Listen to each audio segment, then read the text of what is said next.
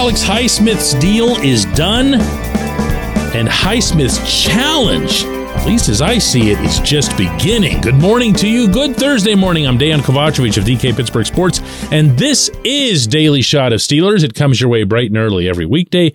If you're into hockey and or baseball, I also offer daily shots of Penguins and Pirates in the same place that you found this.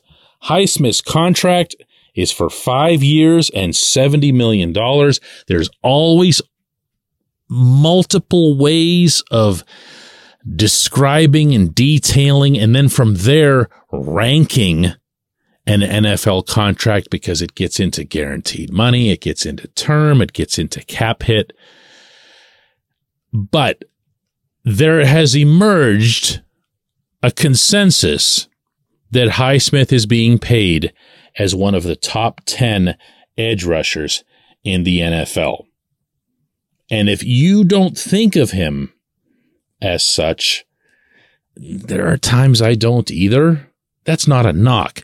But being top ten at a position that comes with that value, that's not easy. So if you say that Highsmith might be eleventh or fourteenth, you're not exactly insulting him. And I think that about him, uh, you know what I'm going to say, when T J Watt isn't around. Now, setting that aside, Highsmith's coming off a twenty twenty-two in which he had fourteen and a half sacks. Outstanding. In which he had five forced fumbles, tied for the league lead. Also outstanding. And if you want to get into the uh, Alex with and without T J, you can do that too, and he doesn't end up looking all that bad in it. In seven games without T J, he still had four sacks, five tackles for losses, five Q B hits, and twenty-one total pressures. That's a pretty good football player. That's a pretty good edge rusher. Is he top ten with those numbers? Uh, you know. But there's another side to this. And this is the side that the contract covers. Because as teams, general managers, and executives are fond of saying to the agents, we're not paying your guy for past performance. We're paying him for future performance. And in Highsmith's case, I don't think anybody would dispute, and Highsmith would be at the top of this list himself, that he can be better, that he's got more that he can add to his game. I don't think you're ever going to see him be, for example, um, elite in pass coverage. He can get by. He can do it when needed. I don't think you're going to see him reach a T J type level, but again, that's not a criticism. T J is a freak. T J's a game changer waiting to happen every time he steps on the field. But he can get better. He can become a more dynamic pass rusher. He can become even better at stopping the run, and I already think he's pretty good. He can have more of a, a Tasmanian devil type general chaotic impact on an offense, like Bud Dupree did. Bud came with bonus value even when he didn't register a single statistic. He could have all zeros on his sheet after the game, and you would still say Bud played really well because Bud disrupted everything and everybody. I don't know that Highsmith has that level of athletic outlier capability, but he is capable of doing more. Now, there's another thing to throw into this, and that's fit. And I don't think this can be overstated. Do you remember when Bud was looking like he'd be lost in free agency and the Steelers were still talking to him and everyone's thinking, you can't break up T J and Bud, can't do that. The perceived value of Bud at the time wasn't Bud in isolation. It was Bud and his impact on T J, and of course, vice versa. Well, the Steelers did really, really well. I was about to say they got lucky. They didn't. This wasn't luck. They made a hell of a draft pick in identifying Highsmith out of the University of Charlotte to get him in the third round to basically groom him at a level where he'd have to skip a grade or two of college and go straight to the N F L because he wasn't playing uh, at an Ohio State or a Georgia or an Alabama where he was getting this big-time college experience, although he did face some significant opponents in his time at Charlotte. Give full credit to everybody involved all the way up to Kevin Colbert for getting him and to the coaching staff for just an aced developmental process along the way for him. Good, good football player being paid as if he's great. And rather than criticize that, I'm not going to do that.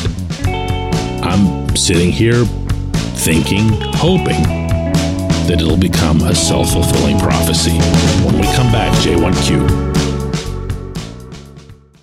This segment of Daily Shot is brought to you by our good friends at Mike's Beer Bar. They're located on Federal Street, directly across from P N C Park. Mike has more than five hundred beers on tap, including from more than fifty local breweries. Stop in and say hello. Tell Mike we sent you. Mike's Beer Bar.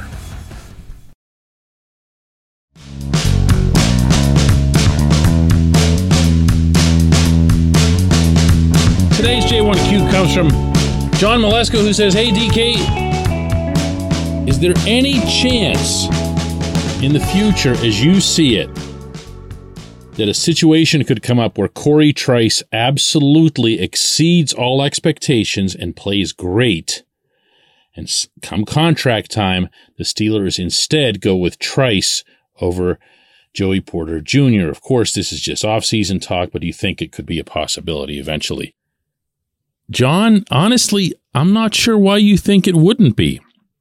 Have you seen a pattern with the Steelers of excessively favoring a first round, or in this case, in Porter's case, thirty-second overall, but technically a second round pick, over somebody who was drafted a lot later or even not drafted at all? Have you seen that? I really haven't.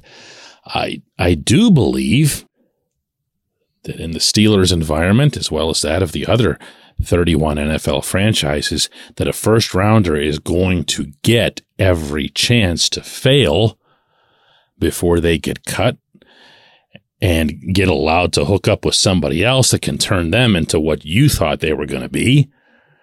But there's a big difference between that and looking at two players the same age, playing the same position, and in this case, between Trice and Porter, playing them in a very similar style with similar frames, similar strengths, the whole thing, and saying, wow, we've got to favor this one over here because of when we took him. No. Jaylen Warren, undrafted free agent. Jaylen was in camp against running backs who were drafted, which means every last one of them was held in higher regard Then Warren. Didn't matter. You know why? Warren showed up and balled out. He just outplayed everybody. And the head coach had no hesitation whatsoever, not just in eventually naming Warren to the fifty-three man, but also putting him out there and eventually stacking him up as almost a one A to Najee Harris, who's now that rarest of species, a first-round running back. That said, that said, oh, I, I really don't like to keep bringing this up again and again, but this subject keeps coming up again and again that suggests that Trice has done something to put himself ahead of Porter. And I'm going to keep saying this until I'm not blue, but purple in the face, like Baltimore purple in the face. Nothing has happened yet. not one shred of competition has taken place. Tomlin put it best himself, I thought, near the end of minicamp when he said, this is all about instruction and not at all about evaluation. All we're doing is putting our eyes on these players and trying to teach them things. We're not sitting there studying them, grading them, or anything like that. There's time enough for that in Latrobe, in the preseason, and of course, beyond. So I don't know how or where the Trice thing got started. Maybe I contributed to it a little bit by bringing up the Trice story that was relayed to reporters by Patrick Peterson of the day that he had the two pass breakups and the interception. But I, I also acknowledged that same day that it, it really, it doesn't mean anything. It just doesn't. It will soon, though. I appreciate the question. I appreciate everybody listening to Daily Shot of Steelers, and we will do another one of these tomorrow.